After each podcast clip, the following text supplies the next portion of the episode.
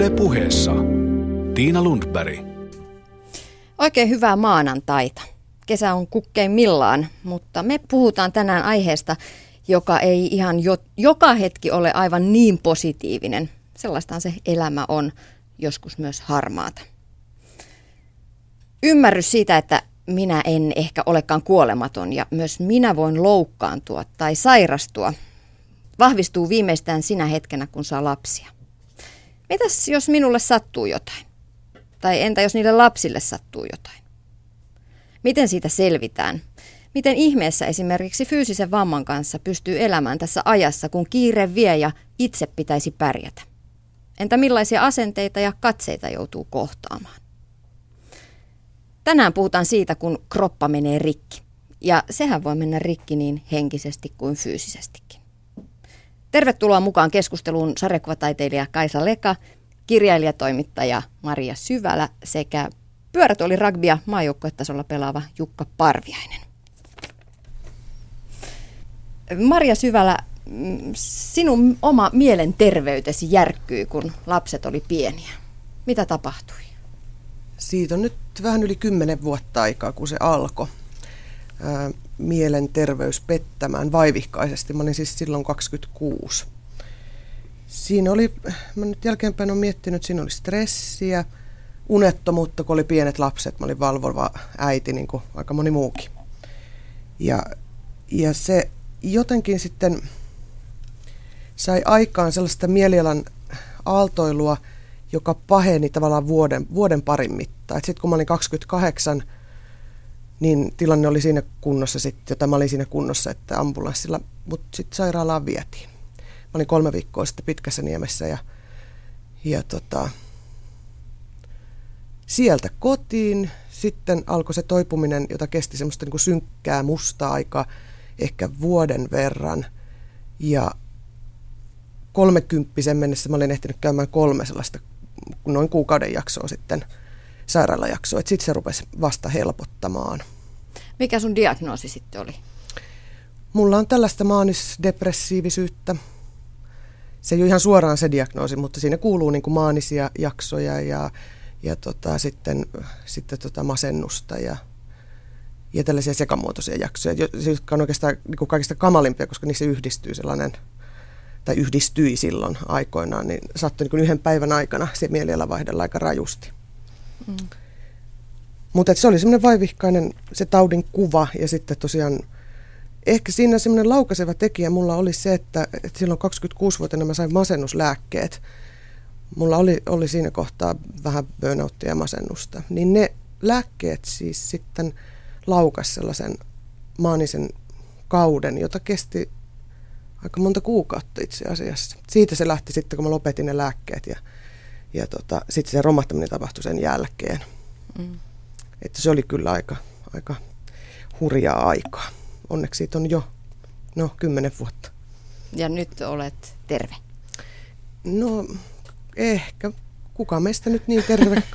Kaikki jotenkin hulluja ollaan, mutta noin kutakuinkin sanotaan näin, että on, on mä ihan terve. No Kaisa Leka, sinulla oli puolestasi jo syntymästä asti jaloissa vaikea epämuodostuma ja päädyit sitten siihen, että jalat amputoidaan. Miksi?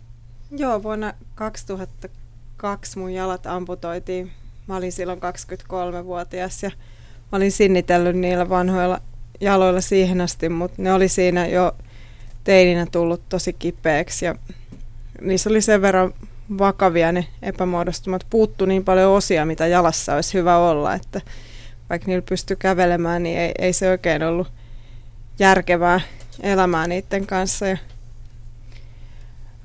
se lähti liikkeelle se prosessi silleen tavallaan aika hölmöstikin, että jälkikäteen tämä kuulostaa siltä, että mä olisin ollut aika semmoinen ailahtelevainen ihminen ehkä, että mä luin yhdestä naistenlehdestä jutun amerikkalaisesta paralympiaurheilijasta, jolla oli proteesit ja hän muistaakseni juoksi ja hyppäsi pituutta. Ja mä en siinä vaiheessa juossut enää ollenkaan ja sitten mulle tuli vaan sellainen, yhtäkkiä tuli vaan sellainen ajatus, että, että mä haluan tollaset jalat, jos ne on noin paljon paremmat kuin mun jalat, niin, niin mitä väliä silloin, että miltä ne näyttää ja mitä materiaalia ne on.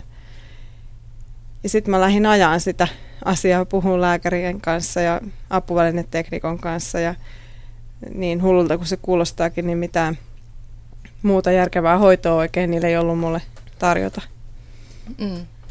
Vastustiko lääkäri tekaksi sitä, että eihän nyt proteeseja laiteta? Oli yksi lääkäri, joka vähän niin kuin nauroi mulle ja kirjoitti lisää särkylääkkeitä ja lähetti kotiin. Mutta sitten se mun oma ortopedi, joka oli seurannut sitä tilannetta vähän pidempään, niin, niin ymmärsi jotenkin heti sen mun ajatuksen, että eikö se ole parempi hoitaa pois se kivun syy, kuin hoitaa vaan sitä oiretta eli sitä kipua niin lääkkeillä. Et kyllähän mä ajattelisin, että lääkäri aina mieluummin haluaa parantaa ja ratkaista sen ongelman. Varmaan se on lääkärillekin aika turhauttavaa kirjoitella vaan niitä reseptejä, millä, millä sitä kipua lievennetään. Mutta hänellä oli kyllä iso rooli siinä. Sitten se oma tahto ja toive kanssa vahvistui tietysti siitä, että sai vastakaikua asiantuntijalta. Mutta pelottiko sua se operaatio tai se sen jälkeinen elämä? Kyllä se pelotti, mutta erityisesti nyt jälkikäteen tuntuu siltä, että miten on voinut uskaltaa. Siinä oli kyllä vertaistuolla kanssa hirveän iso merkitys, että mä olin tavannut nuoria aktiivisia amputoituja ja nähnyt, että he eli, eli niin kuin aktiivisempaa elämää kuin mä silloin ja pystyi paremmin liikkumaan ja se vaikutti ehkä jopa vielä enemmän kuin se lääkärin ja apuvälineteknikon myönteinen kanta. Mutta siinä oli niin sellainen olo, että oli selkä seinää vasten, että jotain pakko tehdä, kun lääkkeet rupesivat olemaan sellaisia, että aamulla nousi sängystä ja otti ne särkylääkkeet ja puki päälle ja sitten piti mennä takaisin köllöttelemään, kun ne väsytti niin kovasti ne lääkkeet. Et mä oon muutenkin ehkä vähän sellainen kemikaalikielteinen ihminen, että mä en käytä alkoholia ja en halua mun kehoon tuollaisia ylimääräisiä aineita hirveästi laittaa, niin sitten se ajatus jatkuvasta särkylääkkeiden käytöstä oli mulle tosi vieras ja vastenmielinen. Mm. No millaiset jalat sulla on nyt? Mulla on tässä törkeä hienot robottijalat, niin kuin mä aina sanon lapsille, jotka tulee kysyyn, että mitkä noi on. Niin hiilikuitua ja alumiinia ja silikoonia ja mielettömän hyvät materiaalit käytössä ja suunnilleen parasta tekniikkaa, mitä on saatavilla. Porvoon kaupunki on kirjoittanut mulle hyvät maksusitoumukset ja Suomen proteesipalvelu tehnyt hyvät jalat, niin et ei voi olla kuin tyytyväinen. No sitten Jukka Parviainen, sinä tulit paikalle pyörätuolilla, kerrotaan se kuuntelijoille. Millainen tarina sulla on taustalla? Miksi sä oot pyörätuolissa? No aika monellekin ehkä samanlainen tapahtunut, eli nuorena huimana poikana humalassa, liian matalaa veteen liian vauhilla ja seitsemäs niskanen kamaan purtu sille, että tuli osittainen selkädevamma. Eli se, sulle kävi se, mistä niin kovin varotellaan aina. Kyllä, juuri näin. Mm. No, m- millainen se oli se tilanne, kun sitten heräsit ja, ja kuulit, että ei pysty kävellä? Mitä mielessä liikkui? No itse asiassa tilanne oli semmoinen, kun mä vammauduin, että mä todennäköisesti niin arvelin, että nyt tässä on käynyt jotain, että mä olin tajuissaan koko ajan siinä vaiheessa, kun ambulanssi tuli ja, ja sitten joutui leikkauksia, pitkä leikkaus ja siitä ehkä ensimmäinen viikko oli semmoinen, että oli aika lääkkeissä, ettei oikein tajunnut mitä on tapahtunut, mutta sitten se pikkuhiljaa rupesi valkenemaan ja kun se jo, että yritti istua sängyn laidalla, niin siitä lähti taju, niin se oli jo iso asia, että pystyi aina jotain tekemään eteenpäin kova harjoittelu sinne alkuun oli. Minkälainen se kuntoutumisjakso siinä alussa sitten oli? No se ensimmäinen jakso oli sille, että se oli neljä kuukautta kesti. Tai ne on sairaalassa aikaa kolme viikkoa ja sen jälkeen neljä kuukautta kuntoutuksessa. Ja sitten, eiköhän se tähän asti ole jatkunut se kuntoutuminen. Mm. Ehkä lopun elämää jollain eh, tavoin. Kyllä. Mm. Ainakin kunnosta pitää pitää huolta. Oletteko te paljon miettineet että semmoista kysymystä, että miksi juuri minä? Kyllä, aluksi. Mutta sitten mä aloin miettimään, että miksi juuri minä en. Että miksi sen pitäisi olla joku naapuri tai joku muu, joka sairastuu. Sitten mä mietin paljon sitäkin, että, että kaikilla meillä on niin kuin jonkun sortin ongelma. Okei, mulla on tämä mieliala, häiriö tai mikä lieneekään.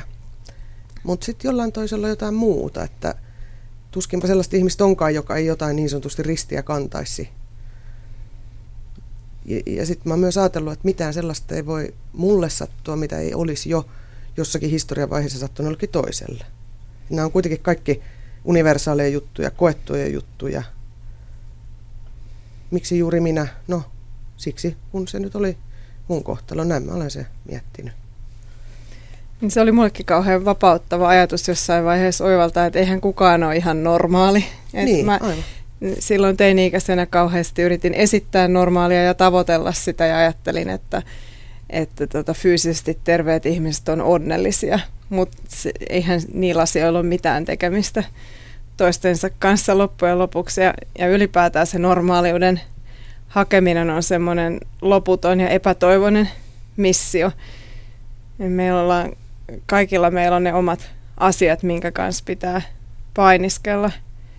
Mutta muuten toi miksi minä kysymys oli kyllä sellainen, joka oli mulle tosi raskas ja iso juttu. Silloin just teninä, kun muutenkin on ehkä heikko itsetunto ja on vaikeaa oman itsensä ja ympäristönsä kanssa. Ja mua kiusattiin tietysti koulussa vammaisuudesta, mikä ei mitenkään auttanut asiaa. Et, et sitten siinä vähän alle parikymppisenä mä kiinnostuin hindulaisuudesta ja joogafilosofiasta ja tuollaisesta maailman katsomuksesta, johon kuuluu ajatus karmasta ja jälleen syntymästä. Ja se oli mulle se asia, mikä sai sitten ne palikat loksahtamaan paikalleen, että et mä näen sen sellaisena reaktiona jostain, mitä mä oon tehnyt. Vähän niin kuin painovoima, että jos kiven heittää ilmaan, niin se tulee alas ja että jokaisella teolla on seurauksensa ja joku asia, mitä mä tein, niin johti sit siihen, että mä synnyin tällaisten jalkojen kanssa. Jukka. Joo, kyllä mäkin varmaan alkuun mietin, mutta mun mielestä mulla meni aika nopeasti ohi kuitenkin se. Että ei ollut semmoinen jäänyt sitä niin kuin murehti, että miksi minä vaan. Että, kun tiesi, että on nuori, mäkin olin siis 22-vuotias silloin kun vammauduin, niin tiesi, että on pakko jatkaa ja on paljon mitä asioita pystyy tekemään. Ja, ja sitten se mun kuntoutuminen meni silleen, että se meni kuitenkin niin kuin ensimmäisen vuoden varsinkin niin aika hyvin eteenpäin koko ajan, että osittainen vamma niin pystyy jonkun verran kyynelsauvojen kanssa kävelemään ja silleen, niin siitä oli hyöty se, että ei pystynyt ajat jäämään niin kuin jumittaa siihen. Ja kuitenkin itselläsi riitti intoa ja päänsisäinen joku siellä sanoi, että nyt tsempataan ja harjoitellaan, että kyllä, kyllä. tämä tästä. Kyllä. Niin ja alku varmaan kuvittelikin, että sitähän jo kohta juostaan pallon perässä tuolla pihalla, mutta ehkä se ei ihan niin hyvin mennytkään eteenpäin, mitä alkua ajattelin.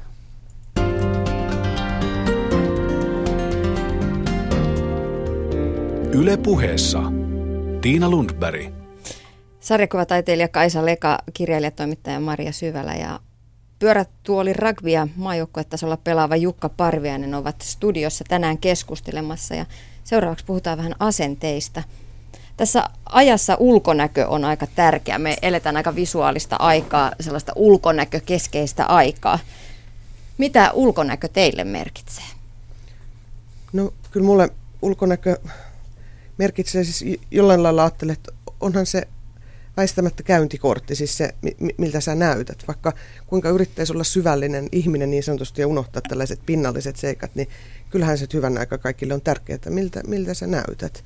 Et nuorempana se merkitsi enemmän kuin mitä se nyt merkitsee, mutta että mulle oli siinä sairastuessani psyykkisesti niin aikamoinen kriisi se, että kun mä aloin syömään neuroleptilääkitystä ja lihoin sitten ihan muutaman kuukauden aikana yli 20 kiloa, niin se, että se kroppa, kun se muuttuu vieraaksi, siis ihan täysin, kun olin aina ollut semmoinen sorja, vähän poikatyttömäinen Maria ja yhtäkkiä musta on niin kuin massaa enemmän. Mä en ollut tottunut, että se muuttaa sen oman kuvan niin kuin kehosta ja, ja vaikeuttaa siis kaikkea. Ja sitten vielä kun niin helekutin ahdistunut ja olin, niin, niin tota, ne vaatteet piti tilata Elloksen puhelin, tai sieltä myyntikatalogista, koska mä en kyennyt menemään sinne sovituskoppeihin niiden inhottavien valojen alle. Et, et, et välillä niin kuin silloin muistan kokeneeni, että olen niin kuin neurolepti mainos, kun kävelen tuolla pöhöttynyt ja, ja sillain. Ja, ja sain semmoisia sääliviä katseita joiltakin ihmisiltä tietysti, jotka oli tottunut muuhun toisen näköisenä. Että ei se mikään pikkujuttu ole ja monille ihmisille, joilla on psyyken sairaus, niin se lääkitys, kun se usein vääjäämättä lihottaa lisää ruokahalua, niin se ei ole mikään pieni asia. Mm. No entäs Jukka, sä liikut pyörätuolilla. Onko se osa identiteettiä? Miten se vaikuttaa siihen sun ulkonäköön? Miltä sä näytät? No kyllä se varmasti on, että kyllä nyt uusin tuoli kun valittiin, niin kyllä siinä piti katsoa, että pinnat on punaiset ja runko on musta ja tietyt väriyhdistelmät. Ja kyllä sitä, mä en ole ikinä itse vaatteita hirveästi niin katsonut, mitä mä pistän päälle, niin että jotain aina ostan vaan. Ja, mutta tuoli on kyllä nyt ainakin varsinkin viime aikoina niin ollut tosi tärkeä, että se on tietyn näköinen. Että kyllä se on niin yksi, yksi osa minua, mm. se tuoli. Mutta silloin kun sä loukkaannut nuorena miehenä, niin mietitkö sitten siinä vaiheessa koskaan, että miten tässä käy naismaailmassa esimerkiksi, että mähän joudun pyörätuoliin, että miten tämä miehinen ego? Kyllä varmasti. Kyllä se, se on varmaan kaikkien nuorien miesten, jotka vammautuu, niin kolmen ensimmäisen asian mielessä, mitä tulee mieleen, että miten tämä asia sitten tulevaisuudessa. Mutta hyvin on mennyt. No joo, kyllä, kieltämättä. Sulla on avovaimo kotona. joo, kyllä. Kaisa Leka, sä annat sun proteesien näkyä. Joo, mä ajattelin silloin, kun mä sain ne ekat proteesit, ne oli musta niin hienot ja kauniit omalla tavallaan. Ja, ja sitten mä olin niin innoissaan siitä, että mä pääsin taas kävelemään, että et se ei tuntunut hirveän olennaiseltakaan, että miltä mä näytän ja miltä ne jalat näyttää. Ja sitten siitä on kehittynyt tavallaan se mun juttu ja mun tyyli. Et se, mikä meidän ajassa on tavallaan hyvää, samalla kun on hirveästi sellaista pinnallisuutta ja ulkonäkökeskeisyyttä, niin myöskin mä kuitenkin samalla ajattelen, että, että nykyään on ehkä enemmän sellaista tyylien runsautta ja individualismia. Että ainakin kun mä itse ajattelen sitä niitä ankeita teinivuosia, kun kaikilla piti olla ne samat Leviksen 501, niin nythän jos katsoo teinejä, niin niillä on ihan valtavasti eri tyylejä, kaikki makeita, upeita vaatteita ja värikkäitä ja huikeita hiuksia ja koruja ja meikkejä. Ja mä jotenkin ajattelen, että mä sovin sinne joukkoon ihan hyvin. Kyllähän sitä tietysti huomaa, että ihmiset hätkähtää ja kääntyy katsomaan, mutta musta se on sellainen statement, että se on sellainen poliittinen kannanotto kanssa, että ihmisen pitää saada kävellä kaupungilla sen näköisenä kuin se on, ilman että pitäisi verhoutua siihen normaaliuden univormuun. Se on sellaista vanhanaikaista meininkiä, että vammaiset pistettiin kellariin piiloon. Ja sen takia, senkin takia mä en halua niitä jalan näköisiä jalkoja niin, että mulle, se tuntuisi musta jotenkin sellaiselta piilottelulta ja häpeilyltä. Mm. Eli sä haluat robottijalan, etkä sellaista, niin kuin, mihin olisi jostain materiaalisesti muotoiltu ikään kuin oikea jalka. Niin, mutta kun nämä on oikeat niin, jalat. Niin, niin ei, mutta siis mä tarkoitan joilla kävellään. Joo, Joo tota, erityisesti kun mä oon ollut Ranskas aika paljon, mun yksi sariskirja on käännetty ranskaksi ja siellä aina palataan tähän. Mä pidän aina semmoisen pitkän monologin, missä mä puhun äh, naisten alistavista kauneusihanteista ja individualismista ja jalan funktionaalisuudesta. Ja sitten aina palataan lopuksi tähän, että eikö siitä saisi oikein jalan näköistä. Mutta mä en silleen just ajattele, että ne olisi tekojalat, vaan jalan tehtävä on kävellä ja juosta ja nämä kapineet hoitaa sen tehtävän. Ne on vain eri materiaalia. Mm. No lisäksi meillä on tänä päivänä valtava paine menestyä ja kaava, että kaikkien pitäisi olla jotenkin samasta muotista. Maria, millä tavoin ympäristö reagoi, kun sinä sairastuit? Saitko mä leiman otsaan? Niin, mun mielestä mä en saanut. Totta kai siis siihen mielensairauteen liittyy sellainen häpeä, ja se on aina liittynyt, ja sellainen tietynlainen pelottava imako sen ympärillä, mutta mun mielestä silloin mä en kyllä saanut, että mä aika avoimesti puhuin alusta lähtien siitä omasta sairaudesta, ja hoitohenkilökunnan asenteet oli kohdallansa. Joidenkin kanssa siitä oli helpompi puhua, joidenkin kanssa vaikeampi puhua, mutta mulla on sellainen ajatus, että silloin tosissaan pyrittiin eroon siitä esimerkiksi syyllistävästä asenteesta, että äitejä syyllistettiin lasten mielisairauksista tai ihmisiä itsensä syytettiin. Ota ittees niskastakin ryhdistäydynyt hyvä ihminen. Niin tästä pyrittiin silloin eroon. Et oikeastaan se, koska mä olen sen leiman saanut, on tapahtunut tässä ihan niin kuin viime vuosina. Että asenteet mun mielestä on, on muuttunut. Tämä on mun kokemus, ei tämä mihinkään tutkimuksiin siis pohjaudu, mutta että mä oon kokenut sen, että, että politiikka ylipäätään on kiristynyt ja asenteet ihmisiä kohtaan ja sitä, minkälainen ihmisen tulisi olla. Et, et, et se on, varsinkin nyt kun mulla on pieni vauva ja, ja tulossa, tulossa sitten seuraava eli neljäs lapsi, niin mä oon huomannut tässä meidän raskausojen hoidossa, että se on muuttunut tosi paljon siitä, mitä se on ollut silloin, kun mä teinikäisten lasteni kanssa, kun he oli vauvoja. Et koko aikaisesti kartoitetaan riskejä ja etsitään semmoista, riski, semmoista loputonta päättymätöntä riskijahtia ja nähdään uhka kuvana se menneisyyden mielen sairaus, mikä, mikä mulla on ollut. Et mä joudun aina perustelemaan sitä, kun mä menen. Et ensimmäisenä melkeinpä tulee kysymys, tai jossain kohtaa sitä, jos tapaan vieraan lääkärin tai hoitajan, niin kysymykset siitä, että, että miten tämä lääkitys ja onko nyt mieliala heilahdellut, vaikka mulla ei niin kuin näkyviä oireita, että sitä niin kuin jatkuvasti kartoitetaan ja seulotaan ja selvitetään sitä tilannetta ja laskurilla on sitten jonnekin synnytyslaitoksen raportteihin laskettu, kuinka monta lääkettä on niin kuin elämäni aikana syönyt. Mietin joskus, että mikä informaatioarvo tällä on tämmöisellä niin kuin tiedolla. Mm. Et, et se tuntuu ikävältä, koska, koska tota, yhteiskunta, jossa ihmiset nähdään riskeinä tai mahdollisena uhkina, potentiaalisena uhkina, niin ei, se ei ole kauhean kannustava yhteiskunta. Mm. No sen lisäksi, että itseäsi tutkitaan, niin myös sitä sikiötä tutkitaan, sitä tulevaa vauvaa. Sikiöseulonnathan on tällä hetkellä aika mittavat. Niin. Se saira, saira, lapsen, sairaan lapsen uhka nähdään myös aika kovana. Kyllä. Mä en osallistunut niihin sikiöseulantoihin yhdenkään lapsen kohdalla. Siinä nyt lähinnä kartoitetaan sitä, tuleeko sieltä siis Down-lapsi. Se on se niin kuin selkein, mitä sieltä löytyy. Tietysti siellä muitakin on löydöksiä, mutta että en ole nähnyt niin kuin tarpeellisina niihin osallistua. Mm. Mm. No palataan tähän mielen sairauteen. Se on pelottavaa monien ihmisten mielestä. Miksi? Se on niin tuntematon alue kuitenkin loppujen lopuksi se sairaus. Silloin kun itse sairastut, niin sitten on niin kun jälkikäteen hyvin vaikea kertoa, että mitä siinä tapahtui, koska se on yhtäaikaisesti jotenkin äärimmäistä selvänäköisyyttä ja äärimmäistä totaalista siis pihalla oloa. Se on kummallinen tila. Siinä esimerkiksi käsitys ajasta muuttuu, että, että, että jos on maniassa aika kiihtyy hillittömäksi. Masentuneena se hidastuu.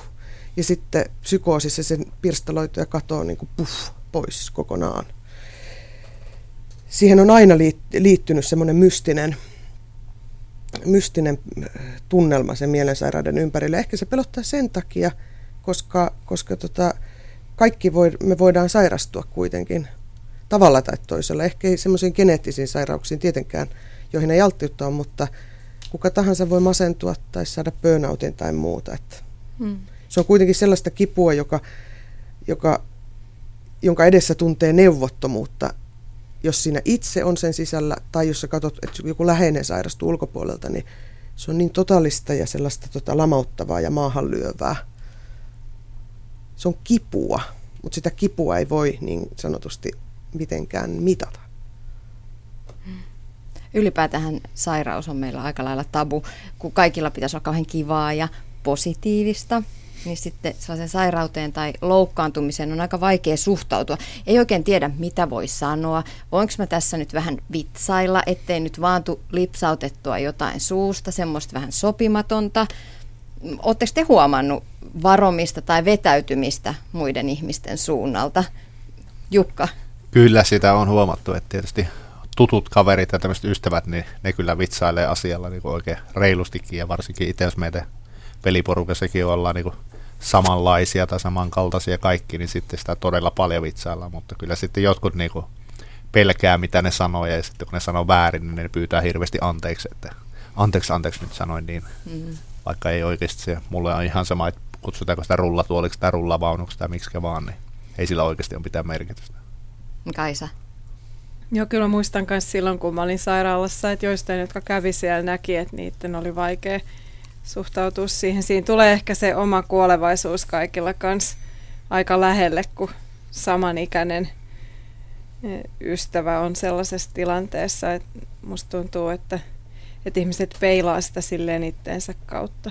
Että halutaan ajatella, että sairaus ja vammaisuus on jossain kaukana ja ne on jotain, mikä tapahtuu jollekin muulle ja ehkä tosi vanhana. Ja sitten kun se on siinä nenän edessä, niin, niin se pistää hiljaiseksi. Mitä te haluaisitte, miten pitäisi suhtautua? Mä esimerkiksi tuossa, kun me tavattiin kahvilassa Kaisa, niin tuota, huomasin sen, että mä katsoin, että jalat on semmoiset apua, voinko mä tuijottaa noita jalkoja ollenkaan, että hui kauhean miten noloa, että tuijotinko mä nyt vai No Mitä tapahtui? Iso ero kuitenkin semmoisessa tsekkaamisessa, samalla lailla kun katsoo, jos jollain on makeet kengät, niin silleen samalla laillahan ne jalat voi niinku rekisteröidä.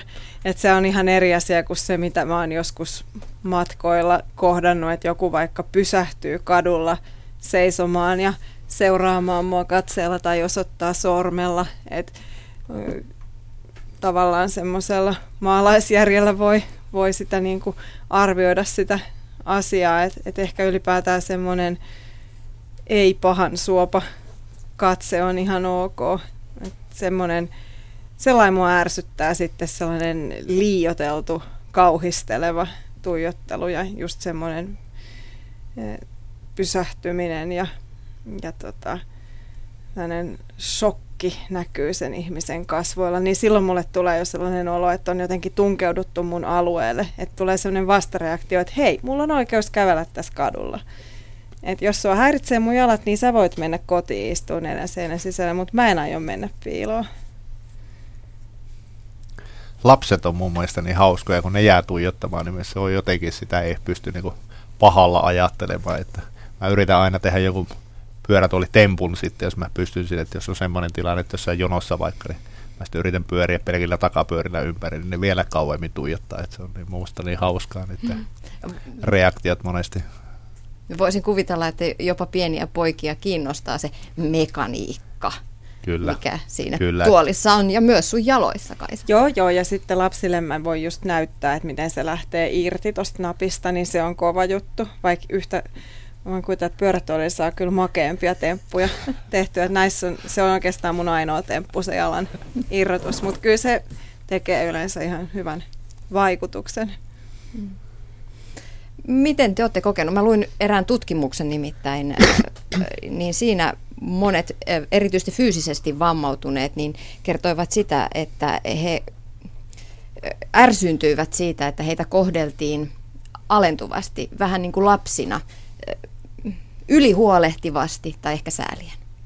Se on todella ärsyttävää, varsinkin jos joku rupeaa vaikka lässyttämään, kun puhuu silleen, että se on, se on todella ärsyttävää kyllä. Ainakin koen sen tosi ärsyttäväksi, että jos mä voin kyllä ihmisille aukoa ovia tuolla mielellään, mutta totta kai jos ihminen joku aukaisee mulle oven, niin se on ok. Mutta myös se, että kyllä mäkin pystyn jollekin aukaisemaan sen oven ja pitämään sitä ovea auki, että se on niin tasapuolista, että ei tarvitse aina auttaa. Että vanha motto nuorena poika oli se, poikana oli se aina, että ei tarvi auttaa, että mä tein itse vaikka väkisin sen. Mullakin on vähän se suomalainen nainen kantaa itse laukkuunsa, vaikka ne olisi miten painavat, ja vaikka olisi proteesti, niin ne kannetaan. Niin, ja mä ajattelen, toivon, että, että tota niin, ei, ei saisi erityiskohtelua, vaan että tulisi kohdelluksi ihan normaalisti ilman, ilman sen kummempaa niin kuin huomioimista ylitarpeen tai ihan, ihan normaalisti. Mulla on muuten sellainen teoria, että ihmisten suhtautuminen liikuntavammaan vaihtelee hirveästi sen mukaan, tai riippuu hirveästi siitä, että onko se ihminen pyörätuolissa vai käveleekö se jollain tavalla. Mm-hmm. Koska mä kuulen hirveän usein pyörätuolin käyttäjien kertovan just sellaisesta alentuvasta käytöksestä, ja mä en hirveästi ole kohdannut sitä itse, että ilmeisesti ihmisten on helpompi jotenkin suhtautua muhun sitten kuitenkin, vaikka jalat on oudon näköiset, mutta kun mä kävelen ja oon jotenkin siinä ja sä oot vielä aika pitkä. korkeudella. Niin, että sellaista, miksi sitä nyt sanoisi, apuväline rasismia selvästi esiintyy. Samalla lailla kuin kuulolaitetta pidetään jotenkin nolompana juttuna kuin silmälaseja, vaikka nehän on aivan sama asia.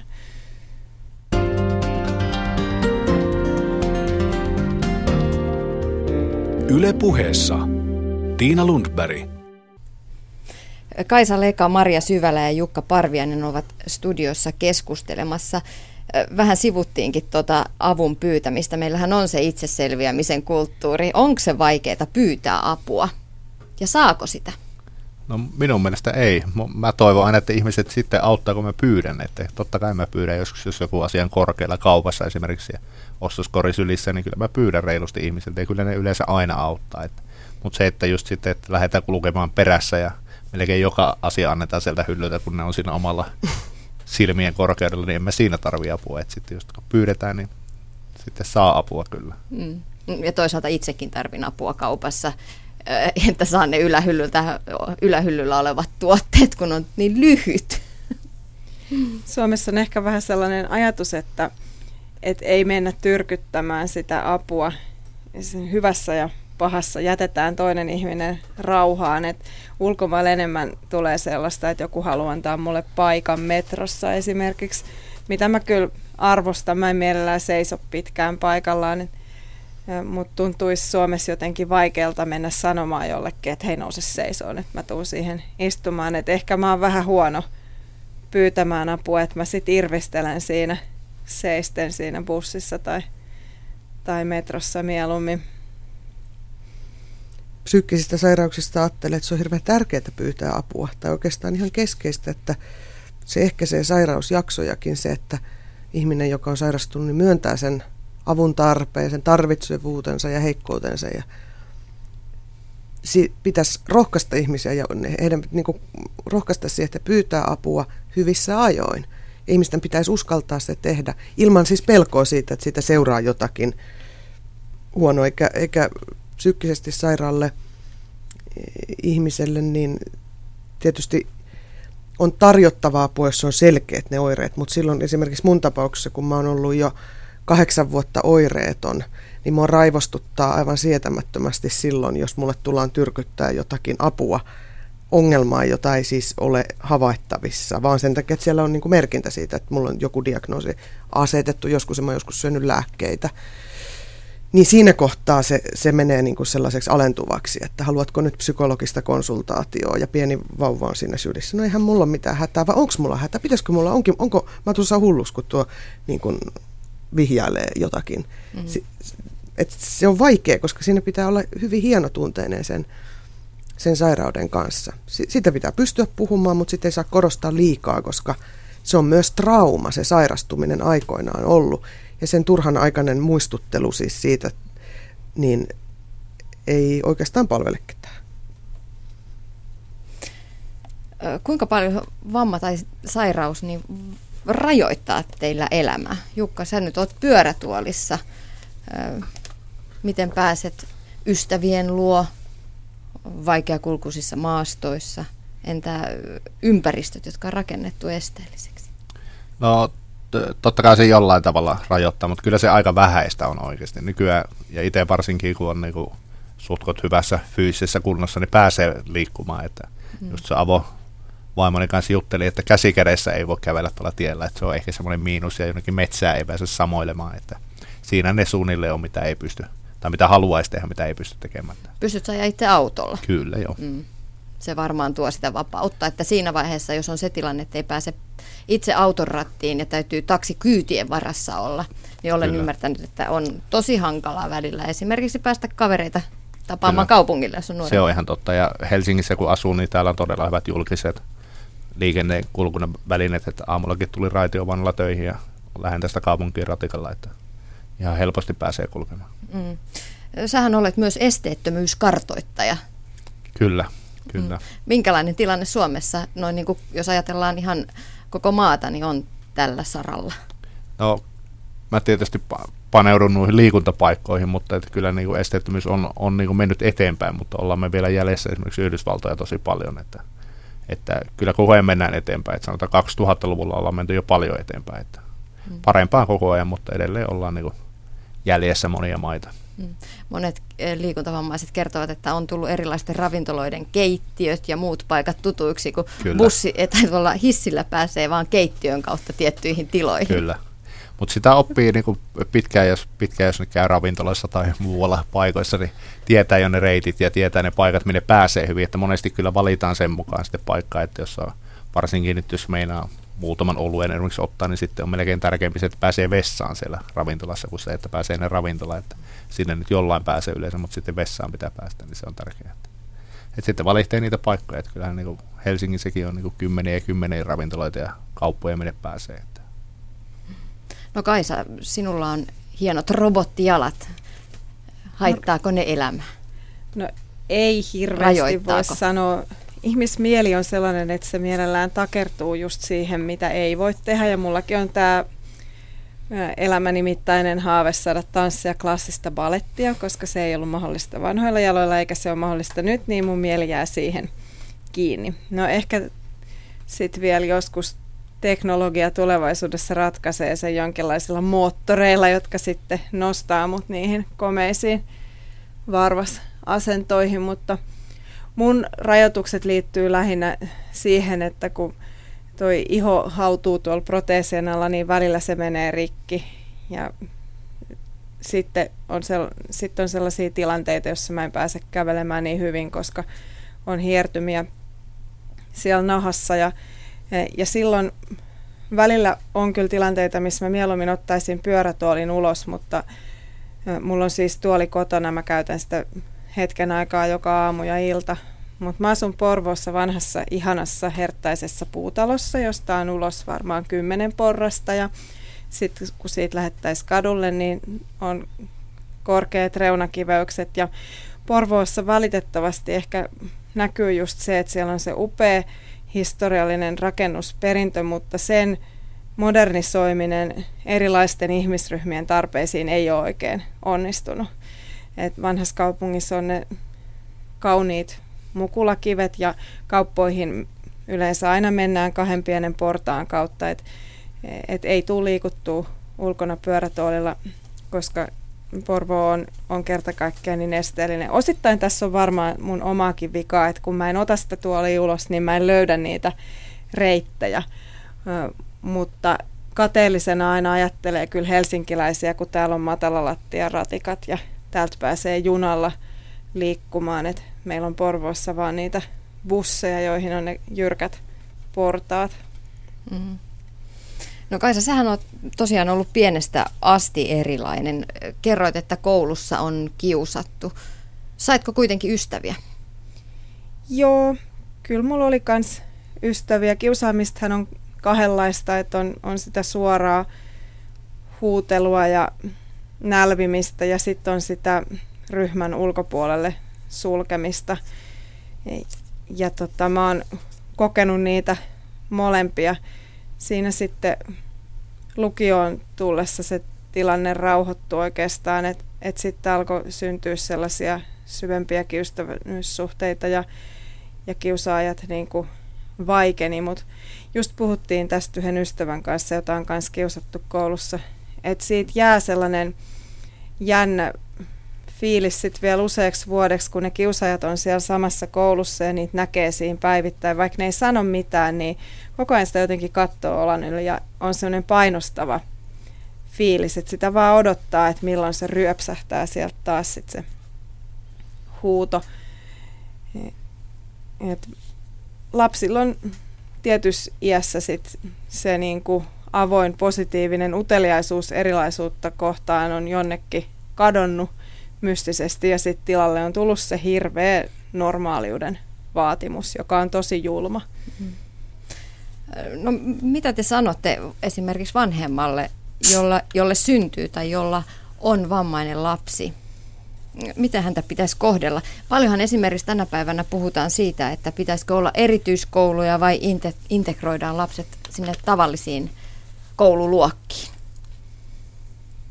Asiallahan on monta puolta henkilökohtaisesti kannatan sitä inkluusio eli integroimista samoihin luokkiin niin pitkälle kuin se vain on mahdollista. Tietysti lapsilla on jo, joitakin hypersensitiivisiä autisteja, joille on välttämätöntä saada niin kuin rauhallinen ympäristö, mm. mutta ei, ei lapset opi ymmärtämään vammaisuutta, jos he eivät näe sitä koko aikaisesti. Ja, että kaikki kuitenkin kuuluu, kuuluu samaan laumaan. Jotenkin kuitenkin sitä äitinä miettii ja jokainen vanhempi miettii sitä omaa lastaan, sitä, että haluanko mä laittaa sen oman lapseni sinne leijonan luolaan että hän on se, kenellä opetellaan sitä suvaitsevaisuutta. Niin, se on raskas rooli sille vammaiselle lapselle kantaa. Mutta kyllä se varmasti on se ainoa tie, että se kellariin piilottelun aika on, on onneksi historiaa. Ja enkä mäkään haluaisi, että mun päästötodistus olisi sitten jostain erityiskoulusta, että kun vammaisten työllistyminen muutenkin niin vaikeaa, niin ei se siitä ainakaan helpotu sitten. Ja Suomessa on kuitenkin maailman eniten, lähes, tai maailman kärkijoukossa erityislapsia, että, että se meidän politiikka, koulupolitiikka on aivan käänteinen taas verrattuna Unescon ja YK-linjaan. Mä oon sitä mieltä kyllä, että kaikki samaan laumaan pitää hyväksyä joka ikinen lapsi. Sitten se koulukiusaaminen on vakava juttu, että siihen pitäisi niinku löytää sitten toisenlaiset aseet, että lasta ei voida siirtää sen takia pois, että häntä kiusataan. Niin, mä oon miettinyt tota paljon. Mä en ikinä kertonut aikuisille, koska mä olin vakuuttunut siitä, että se vaan pahentaisi tilannetta, koska kaikki tietää, että vasikoista ei kukaan tykkää tuollaisessa lasten yhteisössä. Et se on epäoikeudenmukaista toki, että se kiusat tuollaista sitten rankastaa vielä siirtämällä toiseen kouluun, mutta mä silti ehkä henkilökohtaisesti ajattelen, että se olisi mulle antanut semmoisen hengähdystilan, että mun ei olisi tarvinnut tosiaan niitä samoja naamoja koko ajan nähdä. Ja mulla oli hirveän vapauttava kokemus sitten lukion jälkeen muuttaa toiselle paikkakunnalle ja aloittaa ikään kuin alusta. Kukaan ei tiennyt kuka mä oon, kukaan ei muistellut mitä oli tapahtunut joskus 80-luvun synkkinä vuosina, vaan mä sain tavallaan luoda kokonaan niin kuin tyhjältä pohjalta sen, että, että kuka mä oon ja mitä mä haluan mun elämältä. Ja se oli tosi upea kokemus ja nyt jälkikäteen sitä niin ajattelee, että, että sen olisi voinut tehdä jo paljon aikaisemmin. Itse mä toivon myös sitä kyllä tai kannatan sitä integrointia, että tuolla tietysti se vaatii tietysti opettajilta paljon, että he osaa niin kuin, tuoda tämän asian ja muiden niin kuin, koululaisten, että ne niin kuin, hyväksyy sen, että, mutta se on kyllä paras tapa, että kyllä se ajan myötä tulee niin kuin, vielä vähenemään se kiusaaminen ja muu, että mä uskon siihen, että meillä oli hyvä tarina, kuulin yhdestä nuoresta näkövammaisesta tytöstä, joka oli integroitu normaaliin luokkaan ja hän tietysti liikuntatunnilla jäi sitten tosi taakse, että ei pystynyt oikein osallistumaan monenkaan asiaan, mutta sitten kouluopettaja otti muuhun yhteyttä ja halusi vuokrata meiltä maalipallon välineet, tämmöisen demokassin. Ja he otti maalipallon demon sille, että kaikki lapset, kaikkien silmät peitettiin ja he pelasivat maalipalloa. Ja siinähän tämä tyttö oli ihan ylivoimainen, kun hän oli se pelkän niin. kuulemisen kanssa niin kuin toiminut jo pitkään. Niin hän oli silloin ihan ylivoimainen siinä lajissa, että hän sai silloin sitten loistaa. Että tämä oli siltä opettajalta hienoa, että hän niin tajusi tämän, että tehdäänpä joskus näin päin. Että mm. hän on silloin se paras siellä luokassa liikunnassa, eikä vaan se, joka seisoo maalilla ja on maalivahtina, kun muut ampuu maaliin aina pallon, kun enää mistä se pallo tulee. Hmm. Kuinka paljon lapsia ja nuoria vammaisurheiluliitto tukee just tässä liikunnassa. Liikunta on kuitenkin asia, mikä tuo itsevarmuutta, se tuo hyvää oloa, se tuo hyvää fiilistä myös vammaiselle lapselle. Kyllä, kyllä se tukee paljon, että tämä on siinä, että tuota, meillä on tämmöinen soveltava liikunnan apuväline toiminta Solia, mistä niin pystytään vuokraamaan erilaisia liikunnan apuvälineitä, että se oppilas, yksi oppilas, jos on luokassa, niin pakko mainostaa nyt Espoota, että Espoo on tosi hyvin ottanut tänne aina, kun niillä on vaikka hiihtoa, niin ne vuokraa meiltä hiihtokelkaa sille yhdelle liikuntavammaiselle oppilaalle, että hän pääsee mukaan sinne, tai luistelua, niin sinne vuokrataan luistelukelkkaa. Että se on todella hyvä systeemi ja sitä kautta ainakin niitä välineitä, koska se on monesti se, että et voi osallistua, jos sulla ei ole oikeanlaista välinettä siihen. Mm-hmm. No Jukka Parviainen, sä pelaat itse ö, pyörätuoli rugbya. Miten sä löysit tämmöisen lajin? No se oli silloin 97, kun mä vammauduin, niin mä kävin kokeilemaan sitä kuntoutusjakson aikana. Ja silloin kuntoutuksessa kun oli, niin pääsi kokeilemaan eri lajeja. Silloin mä tajusin, että tämä on mun laji, että siinä saa taklata kunnolla ja se ei ole sellaista neitipalloa niin kuin koripallo on. Että.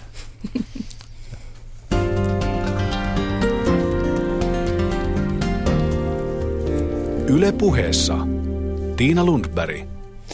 Studiossa sarjakuvataiteilija Kaisa Leka, kirjailijatoimittaja Maria Syvälä sekä tosiaan pyörätuoli rugbya maajoukkuetasolla pelaava Jukka Parviainen. Sitten puhutaan selviytymisestä. Kuka teitä on auttanut eniten sairauden tai vammautumisen tiellä? Kaisa. Kyllä se varmasti on mun mies, joka on niin monella tasolla tukenut mua lähtien ehkä sellaisesta henkisestä tasosta. Se oli mulle hirveän tärkeä asia eh, tavata ihminen, joka hyväksyy mut sellaisena kuin mä oon ja halusi ryhtyä mun kanssa parisuhteeseen mun vammasta riippumatta. Ideaali tietysti olisi, että olisi kauhean vahva itsetunto ja pärjäisi itsenäisesti eikä tarvitsisi semmoista toisen ihmisen hyväksyntää, mutta mä en ole niin, niin itsenäinen ihminen, että se oli mulle tosi iso juttu, että siitä itsetunto lähti kyllä kohisten kasvamaan, kun, kun sai tuntea, että joku on valinnut kaikkien niiden terveyden naisten sijasta just mut kumppanikseen ja sitten hän on tukenut mua hirveästi myös mun uralla taiteilijana, kannustanut julkaisemaan töitä ja auttanut konkreettisesti. Mehän nyt viimeisimmät sarjakuvakirjat ollaan käsikirjoitettu yhdessä, niin että mun miehen rooli on tullut koko ajan isommaksi ja isommaksi. Ja tuntuu, että nyt kun me ollaan oltu 15 vuotta yhdessä, niin aivot alkaa jo toimia niin kuin samoilla taajuuksilla, et, ettei jälkikäteen sitten enää voi jostain ideoista sanoa, että kumpi ne on keksinyt. Mutta meillä on ollut siis kaikilla mahdollisilla tavoilla tosi hyvä yhteistyö. Me ollaan hyvä joukkue yhdessä. No kyllä mua on kanssa ottanut perhe. Se oma, oma perhe, lapsuuden perhe ja anoppi ja appi. Ja meillä on niin kuin iso ja tiivis suku. Että kauhean moni auttoi serkkuja myöten. Et se, oli, se oli mun pelastus kyllä se, että mulla oli se tuki siinä koko aika. Ja, ja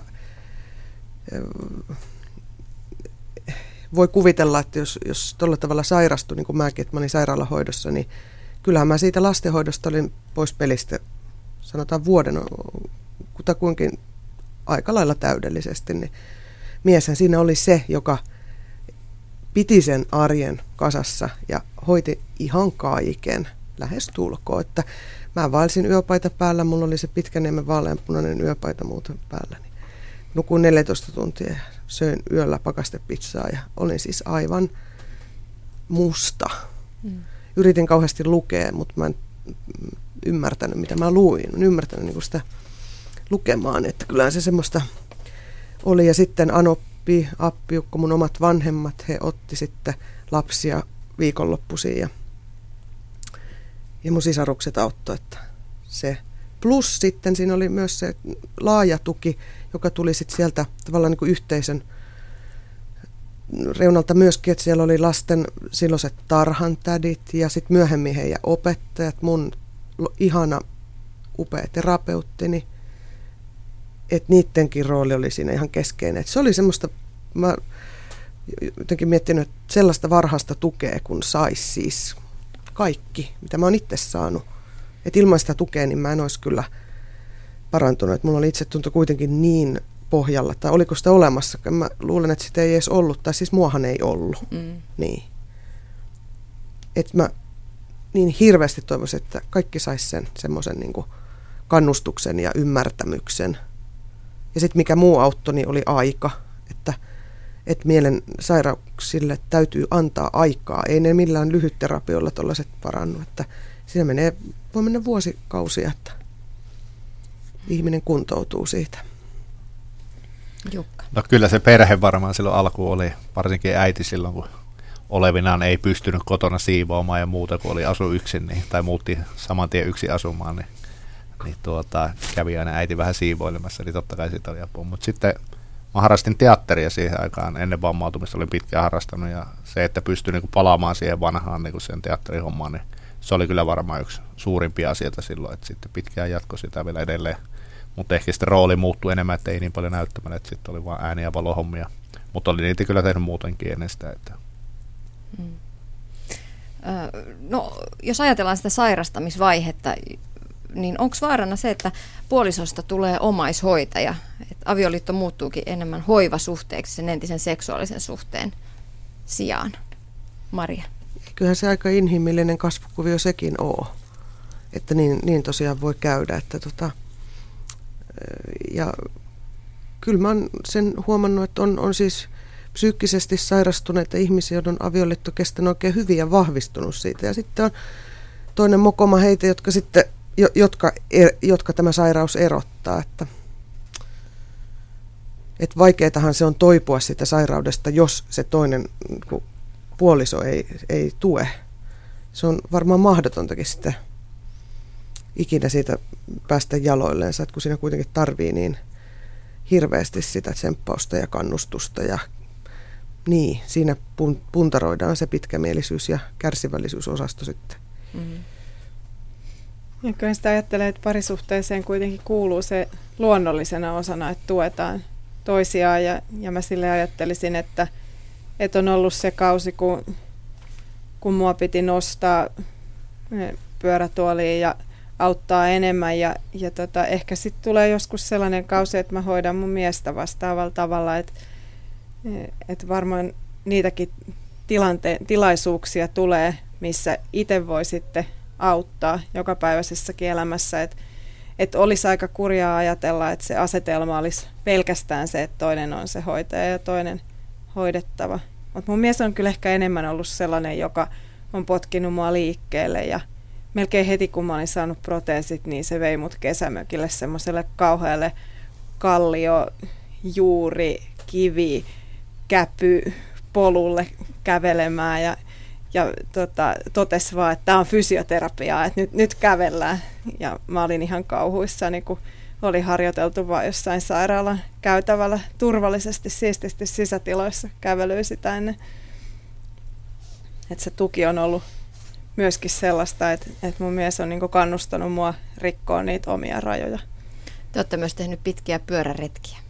Joo. Mitä ei olisi vanhoilla jaloilla tehty? Ei olisi tehty. Että ne on kyllä ollut sellainen iso maailma, mikä mulle on auennut sit proteesien kanssa. Ja ihmiset aina kysyy, että miten te kestätte toisianne niin kuin pitkällä pyörämatkalla, että kuukaus 24 tuntia vuorokaudessa yhdessä, mutta mut mä ajattelen kyllä, että ne pitkät pyörämatkat on just meidän suhteen se perusta, että että ne on sitonut meitä yhteen. Ne kaikki mielettömät elämykset, mitä siellä matkalla tulee, musta se on huikeaa, että, että me voidaan jakaa ne elämykset, että että ne sellaiset elämän huippukohdat ei ole tapahtunut meille jossain erikseen, vaan just siellä yhdessä. Ne on sitonut meitä ihan valtavasti yhteen.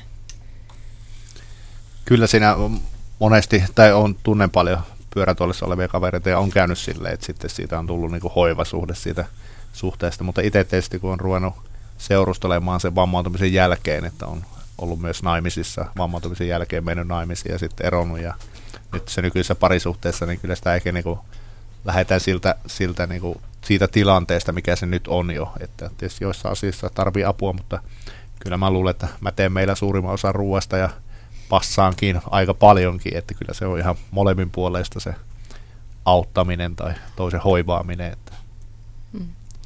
Studiossa Kaisa Leika, Maria Syvälä ja Jukka Parviainen. Mitä te ajattelette vanhenemisesta? Pelottaako se? Kaisa Leika on pakko myöntää, että se vähän pelottaa, kun nyt on aika hyvä liikuntakyky ja pystyy reissaamaan ja treenaamaan ja, ja hakeen erilaisia elämyksiä tavallaan sen kehon avulla, niin, niin se on vähän pelottava ajatus. Se vanhenemiseen yleensä liittyy sitten jossain määrin sellaista elinpiirin pienenemistä.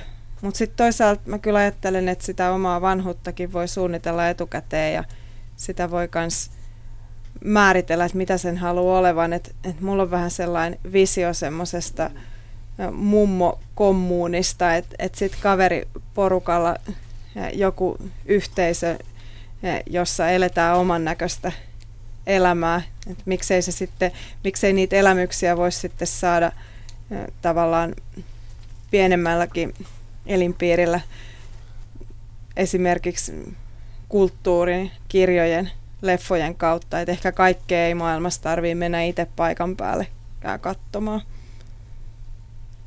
Maria Syvälä. Niin, mielensairauksissa on kyllä se hyvä puoli, jos ajattelee vanhenemista, että tilastollisesti ne vaiheet ja maaniset vaiheet sitten vähenee heti siitä 30 jälkeen, 40 jälkeen. Muutenhan vanhuus on aika pelottavaa, kukapa sitä nyt ei pelkäisi. Toisaalta mä ootan, että mä olen sellainen mummeli ja mä voin istuskella keinotuolissa kans muuten sellaisessa mummoyhteisössä arvotaan päivän lääkkeet ja sitten otetaan tota lähdevettä ja maistellaan, että onpas hyvää vettä, ihanan makusta. Sellaista vanhuutta mä haluan. Joo, kyllä se pelottaa. Nyt ei ole tuo talvi, ei ole mitään herkkua liikkumiseen, niin vielä kun sitten vanhemmaksi tulee, niin liikkuminen vaikeutuu ja ehkä voimat vähenee, niin kyllä se pelottaa, että ehkä mä toivon, että mä vietettäisiin tuolla Aruballa sitten eläkepäiviä, niin siellä ei tarvitsisi lumesta välittää ikinä. Joo, kyllä mun ajatuksissa tämä mummoyhteisö myös ehdottomasti sijaitsee jossain sivistyneemmässä ilmastossa. ei todellakaan täällä nietosten keskellä.